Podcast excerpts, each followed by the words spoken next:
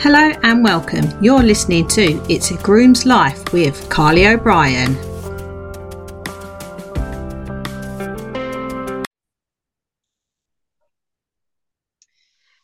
And welcome to a new episode of It's a Groom's Life. So, today with me, I have Frances Dixon, who's going to tell me all about her journey and her businesses. Um, and we were just saying just before we um, started record that we feel like we've kind of known each other via social media, but we've never actually spoken or actually seen each other. So, it's quite nice to actually meet you. So, hi, Frances, how are you doing? Yes, hello. Thank you very much for having me. Oh, absolute pleasure. So, mm-hmm. would you mind um, introducing yourself and telling everyone what you do? Yeah, hi. Um, I'm Fran. um, I'm based in Leeds, so I'm a Yorkshire lass. Um, what do I do? Well, this is where things get not blurred lines, I guess, is how I'd put it. Um, but I'm basically a what do we call them? A sing. What's the word for a single entrepreneur? It feels weird to call myself an entrepreneur. Yeah, no, yeah. So in summary, I'm a one woman band, if you like. Um, but I am a qualified equine psychologist and I'm also a certified NLP practitioner. Um, so my business is Frances Dixon Independent Equine Consultancy. So I'm an equine consultant basically. Um, but on the flip side of that, you might have also seen, which is what I'm kind of here to sort of chat with you a little bit more about, is the poor horse girl, which is sort of like a different persona, but just a different avenue. Um, so yeah, that's me. I specialize in groundwork training and behavioral training for the horse and confidence coaching for the rider. Um, so yeah, that's kind of my summary, I guess, if you like, amongst many other things that I do. wow, that sounds like amazing. And why not have lots of fingers and lots of different pies? It makes every yeah. day different, doesn't it? Yeah exactly and i think that's it for me i love the variety so although you know there's things specifically that i want to do and things that i would call work like i'm very much a bit of a jack of all trades um, and i just like to be yeah a little bit challenged in different things so i also do bits of like copywriting or like i you know i would class myself as like a bit of a writer so i've done like guest articles and guest blog posts and things like that as well um, but yeah predominantly i like to be kind of hands on working with horses and yeah just helping them live a bit more of a happy life i guess. And um like when you were younger did you always want to work with horses? And if so like how did you know what direction you wanted to work in yeah, so that's a funny one, really. Um, so when I was younger, I mean, I got my first pony Franny when I was 11. Um, and there's a funny story behind that because my dad said he woke up in the middle of the night once, like in a cold sweat, thinking, oh shit, we own a horse. um, yeah, so I started riding when I was probably about like eight or nine maybe and then yeah I got my first pony so I've always had horses in my life but I don't come from a horsey family or anything like that um, no. but yeah so did I always want to work with horses? I don't know really. Um, I have a bit of a joke that COVID was actually one of the best things that ever happened to me oh, yeah. because it suddenly gave me this sort of time and space to actually sit there and kind of just think, you know, what what do I actually want to do with my life? Um, because and I think it's the same for a lot of people. And this is something again that I'm quite passionate about. You know, a lot of people have the you know, you go to school and then you maybe, I don't know, go to high school, get some GCSEs, maybe some A levels, maybe go to uni like I did to get a degree. And then you just go to work, you just find a job. Um, and there'd be many a times that I'd be so I worked originally my first job was as like a waitress um, which I think I think we've all been a waitress and then yeah, a shop yeah, which is exactly definitely yeah so I worked as a waitress to begin with when I was I think I got my first job maybe when I was like 17 um, and then I actually went to work in retail. Um, so I worked in retail. I started off as a sales assistant and then w- gradually worked my way up to assistant manager. Um, but I just I didn't like it. I knew this wasn't what I wanted to do for the rest of my life. So I actually then went to a complete change. I needed a complete change. I went to pack sweets in a sweet factory. um, but again, like we sort of talked about, you know, I like variety and I have a bit of a, you know, I like to have, have my finger on every button, if you like. I ended up actually working in the office a bit more and I kind of gradually worked my way around all the different departments and eventually again ended up in like sales and customer service, office based sales and customer service. Mm. But I just wasn't happy. There would be many occasions I would be driving home from work, um, you know, maybe like on the phone to my dad on my way home, and I'd, I'd be crying. I would just be sat there thinking, there has got to be more to life than this. Like, yeah. I had, you know, my horses, I couldn't, I, I had three horses at one point. So I had Franny, my first pony that I obviously got years ago. She had a couple of loners. I had my X-race horse Maz, who's quite significant in my journey, but we'll probably go on to that. And I had Nutmeg. So I had three horses all on DIY. But I just felt like I was working all the time to, you know, a full-time job as is quite normal for people. I was working and I was, you know, making this money to pay for my horses, but I just wasn't getting time to actually enjoy them. I was exhausted, I was stressed, like my hair was falling out, I had really bad eczema. You know, looking back, I can see just what a bad place I was in. Mm. But that's normal for everybody. You know, for a lot of people, that is the normal story. You get your yeah. education and then you go to work. Yeah. but yeah, I'd yeah. just be driving home thinking there's got to be more to life than this. So then when COVID happened, I had a bit more time and space to you know just sit there and consider the possibilities really um and you know, when I was at the stables, like people would sort of come up to me, like my friends or just some people at the yard would come to me and, you know, ask ask me questions or ask me about their horse or, you know, I think because I have like an equine degree, so my degree is in equine sports performance, I've got quite a good, you know, basis of education in you know like anatomy and physiology. I'm a bit of like a biology nerd at heart. Mm, yeah. so people would come and ask me questions about things or injuries or rehabs and blah blah and like i would never pretend to be any sort of expert in it but i have more knowledge than i guess your average horse owner might. Yeah. So people would come and ask me questions and also you know my ex-racer was a bit of a typical ex-racer meh. So she was a little bit tricky. But again i think people would come to me and you know they would see I'm a confident rider perhaps and maybe yeah. want a bit of that for themselves so they'd ask me to teach them. And I was just kind of like oh you know I, I wonder if people would pay me for this. Yeah yeah. And yeah that's kind of how it all started when COVID happened. I had all of this time and space on my hands. So I actually you know got a couple of new qualifications built a website started posting a bit more on social media and up until you know what are we now two years later it's just been kind of growing and building from there. So I wouldn't say I always wanted to work with horses. I always thought they were an expensive hobby that needed a well-paid job to pay for them. Yeah. But actually, I think the time came for me to break the mold a little bit, and I was just ready to make my own money, I guess. yeah. Um you like your story is very similar to mine. Like i was i worked in like you say i was a waitress i worked everybody's in retail. doing everybody's done it haven't they? Everybody's waiting yeah. tables and sold things. Yeah that's it.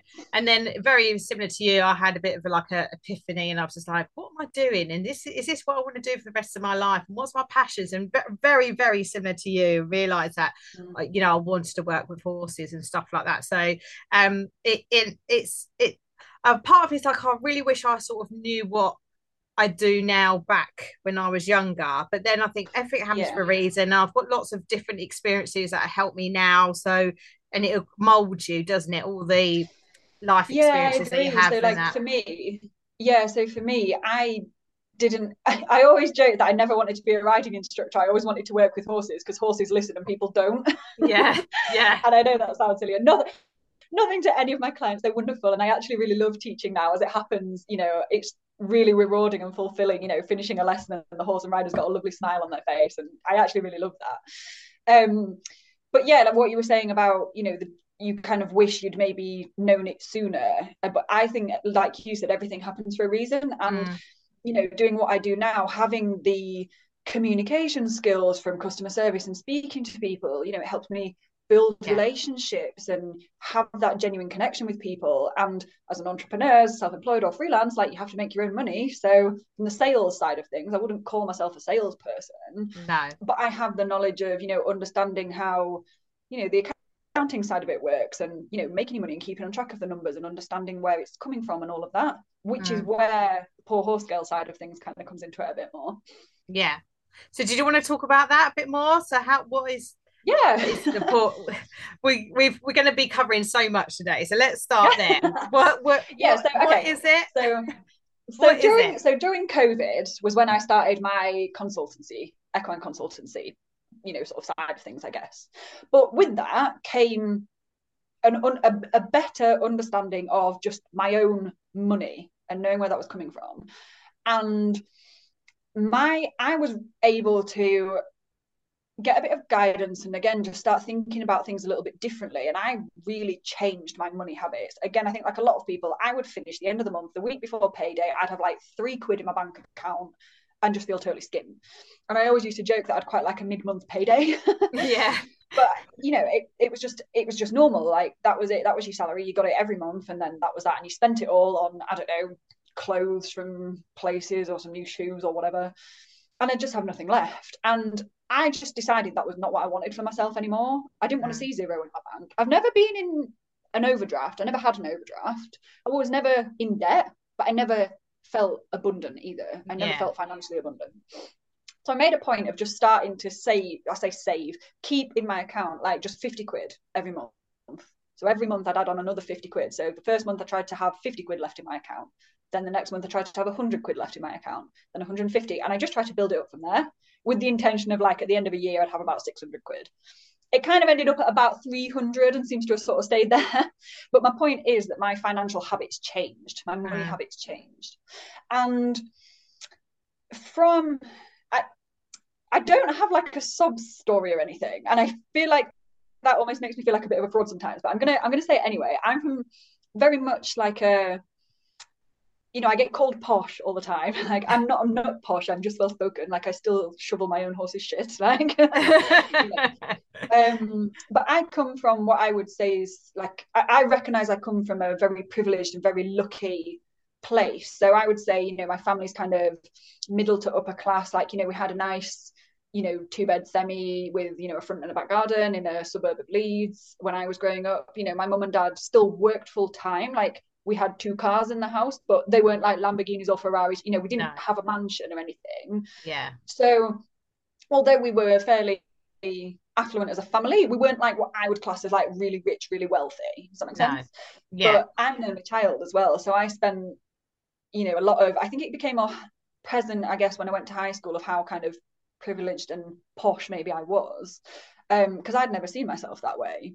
Mm. So I spent a lot of my teenage years, I guess, kind of trying to break a stigma, and probably into my early twenties, that I was, you know, this spoiled brat, only child that got everything handed to her on a silver platter. And you know, my family are extremely generous, and when I've had you know they're really supportive of everything that I do, which is lovely, and I totally understand that that's a privilege in itself. Not everybody has that. Mm. Um, but at the same time, you know, I still worked. Like when I was at uni, I had three different jobs. You know, I've paid for my horses, I pay for my car. Like I still earn my own money, and I do not actively try to take handouts from my family.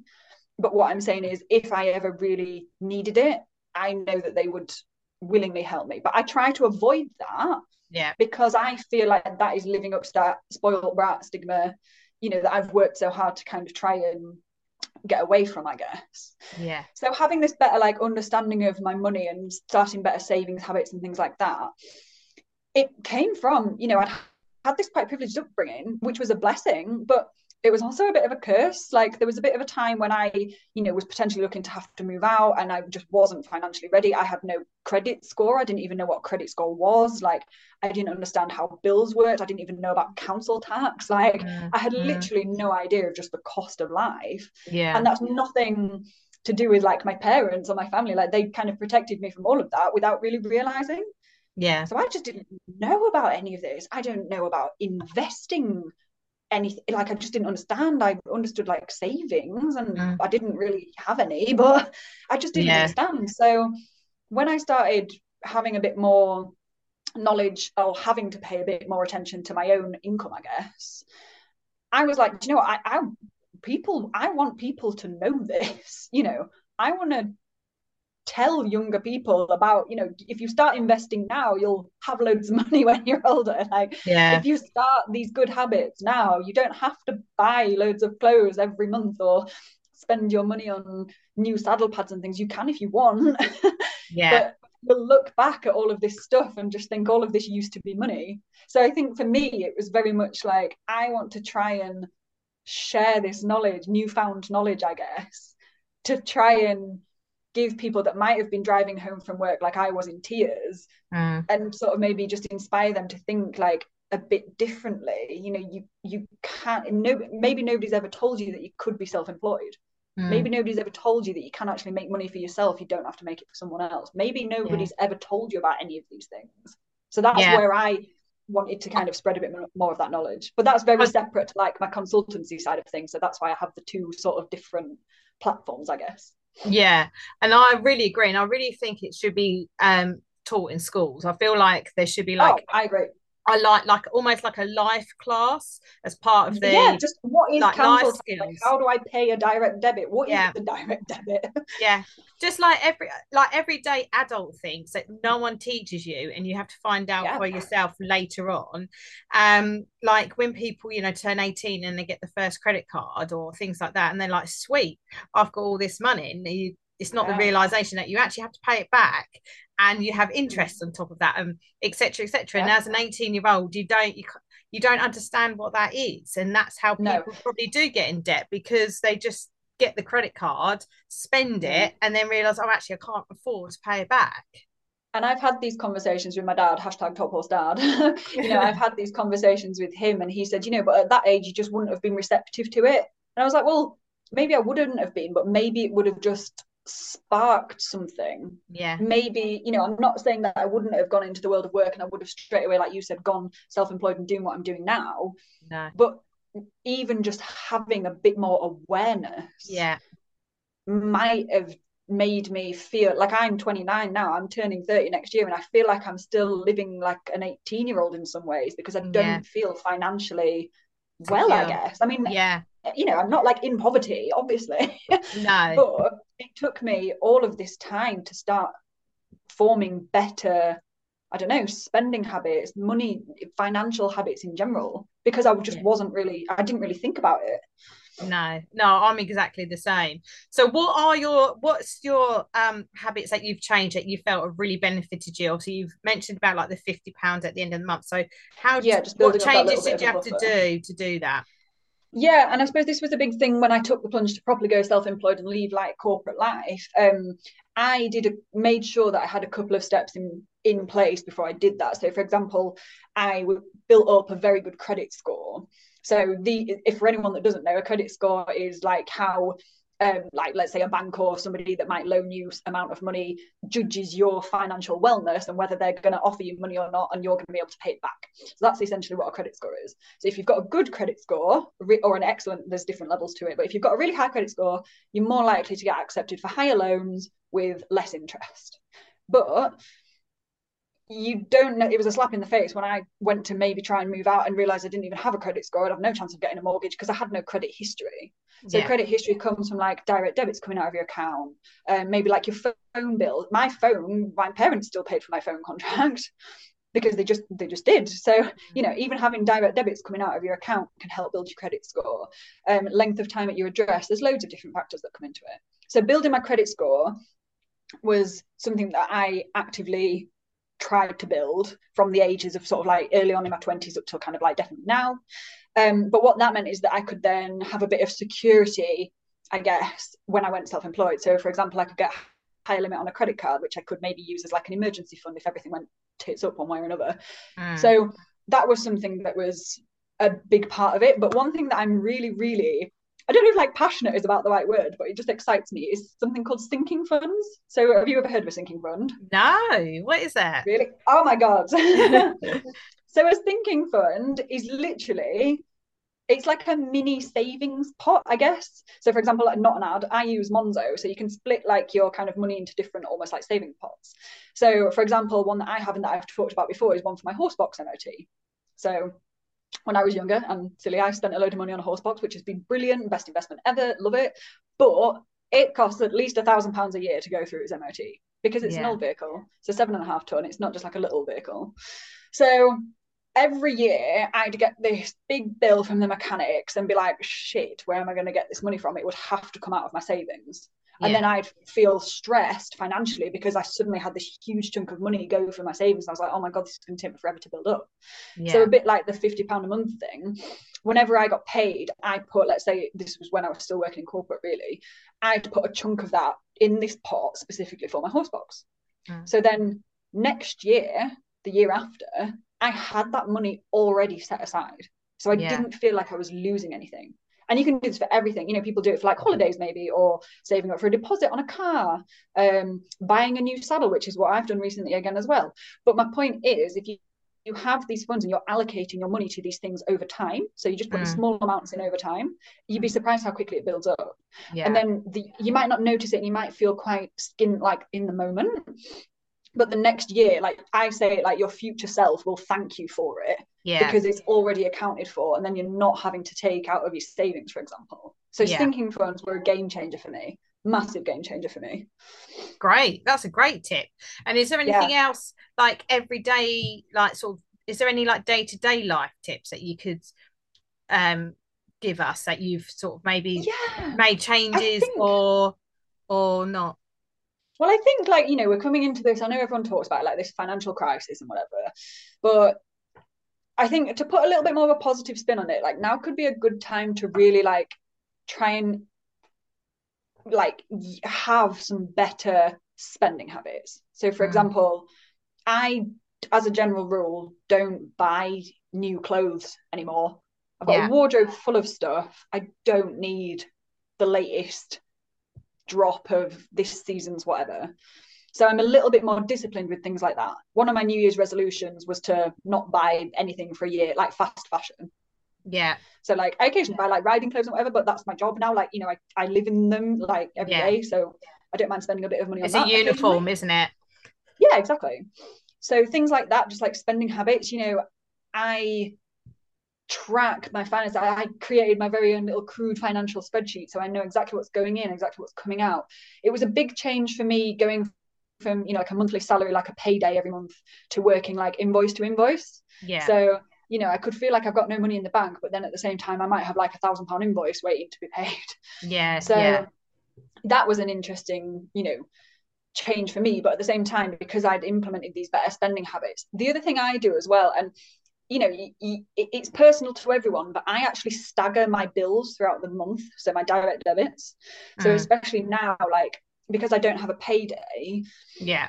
I have, you know, money coming in maybe like every week, let's say. Yeah. I know that I just have to account for the bills for the next week or whatever.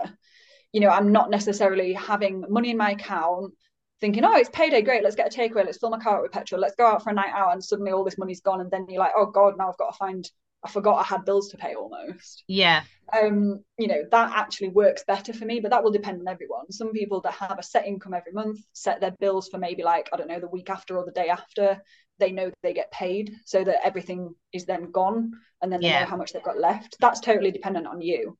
Um, another random thing that I do, like I'm the most well, I say the most organized person. I don't know about organized, but like my calendar in my phone is my Bible. I'd be lost without that. I try and write things down on paper as well, just in case one fails. But my yeah. phone is my Bible. And I actually have all my direct debits and the dates they come out in my calendar. So again, I know exactly what's coming out when, um, you yeah. know, give or take the weekend or bank holidays or whatever.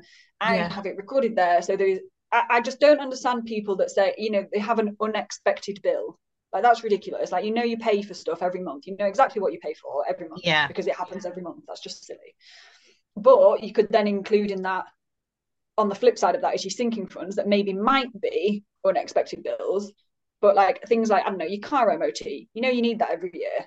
Mm. Put some money aside for it. Don't just yeah. wait till Christmas to then think, oh, shit, I need some money to buy Christmas presents. I started doing a little savings thing where I just put five pounds a week into one of my little pots. So then at the end of the year for Christmas, that's you know, 52 weeks of five pounds. yeah, yeah. And then that's my Christmas fund. So this is what I meant about sinking funds being a real game changer for me. Although my bills come out every month and I know exactly when they come out and they're staggered. Yeah. I can then also allocate a little bit of money to other things as well. So yeah, just yeah. a few little things, and it doesn't have to be groundbreaking. You don't suddenly have to, I don't know, have two thousand pounds in an emergency fund. I didn't suddenly have that. I grew it. It took time. Yeah. You know, these things don't happen overnight, but you have to make a start, and it won't feel like you're getting anywhere. But if you can keep up those habits, as I said before, your future self will thank yeah. you for it. Yeah, no that to- makes total sense and i'm sure like if instead of going to costa and spending i don't know three fifty four pound on a coffee or whatever mm. if you just transferred that to a savings account and had a coffee at home then... yeah but on the flip side of that so another thing another thing that i do is i have a fun fund so well if i have the money every day I put between one and three pounds into another pot, and that's my fun money. So if you do want yeah. your fancy coffee and you've got yeah. money in your fun fund, you can have it. Yeah. Like you don't. I'm very much one of those people that I still want to live my life. Yeah. You know, you are allowed to have and enjoy your money. You are allowed to have nice things if you want them. Yeah. And I'm not for living in, you know, complete frugality and never living life. Yeah, There's yeah. an American no. term that's quite um, popular in America. It's called the FIRE number. Um, I think it stands for it's something about retiring early. Oh god, I can't remember what it stands for now. First, oh, I'm gonna have to get, let me Google it. It's First, invest and retire early or something. That could that could be it. Yeah, something like that. But the idea is that you spend maybe like 10 years really grafting and living really frugally and putting everything into savings and investments and whatever. So then eventually at the end of that period, the interest you earn on that massive amount of money mm. then actually is almost like a monthly salary. Yeah. But on the flip side of that, like I still want to experience things in the now. I still want to be able to go out with my friends if I want. I still want to yeah. be able to, you know, buy something for nutmeg if I feel like it. Yeah. So it's just getting that balance, on your isn't it? If you want. Yeah. or you can just factor it into a budget, put it in a yeah. fund. Yeah, it's about balance, isn't it? It's all about balance and making sure you've got the right balance. And um, with your consultancy job, can you tell us more about that? Like, what does what what like yeah. specifically? What does that involve, and what's your like typical client and things? Yeah, so it was kind of something that I guess I not fell into, but it just seemed to come naturally to me, I guess. So my I talked a little bit about her. My ex-racer was, you know, a tricky mare. Like she would have been passed off as a problem horse by many. Um, but I just spent the well, what was it in the end? Eight years roughly, trying to find or some level of communication between us, just some understanding between us that we could have some form of harmony and actually enjoy our partnership. And it took a long time, but I felt like we got there in the end. And that was what I wanted to offer people, I guess, like just to try and build that happy, healthy, harmonious relationship mm. with their horse. So, yeah. because of my understanding of like what I did during my studies during my degree and just my general experience of many, many different horses over the years, I felt helped with that. Um, and as it turned out, I was quite good at it. Like I'm quite good at understanding horses and reading their body language anyway. Yeah, um, yeah. But then on the flip side of that was the humans, you know, the riders. like it is two sides of a coin. So as yeah. much as I said that I never wanted to teach people, actually it turns out I'm I seem to be quite good at it. And it does make me really, really happy, like being able to give someone a little bit of confidence back. You know, they come to me and they say they've lost their confidence, and I I want them to enjoy their rides with their horse and be happy and enjoy these things. Yeah, um, yeah. So that was when I actually did the NLP qualification. So that stands for Neuro Linguistic Programming, uh, and I actually like to think of that as like the way that your inner voice like speaks to your inner self. So you yeah. can be your world's best cheerleader, the biggest cheerleader, or you can be your own worst enemy. Like we all have that little negative Nancy. No qualms to Nancy, sorry. Yeah, know, yeah. shoulder, that little gremlin sat on your shoulder. Um, and actually, I think that is why I was a confident rider, if you like. I didn't realize NLP was a thing. It was just something I'd kind of almost always done without even realizing. so again, I wanted to be able to help people in that respect as well, just so that they can enjoy their time with their horses. Because if you have a happy horse, you have a happy rider. And if you have a happy, understanding, knowledgeable human, your horse is probably going to live a more harmonious, healthy, happy life as well and yeah. it's the horses actually at the forefront of it like what I eventually want is to have, you know, like a state of the art yard, like a track livery with horse welfare first of mind, you know, front of mind.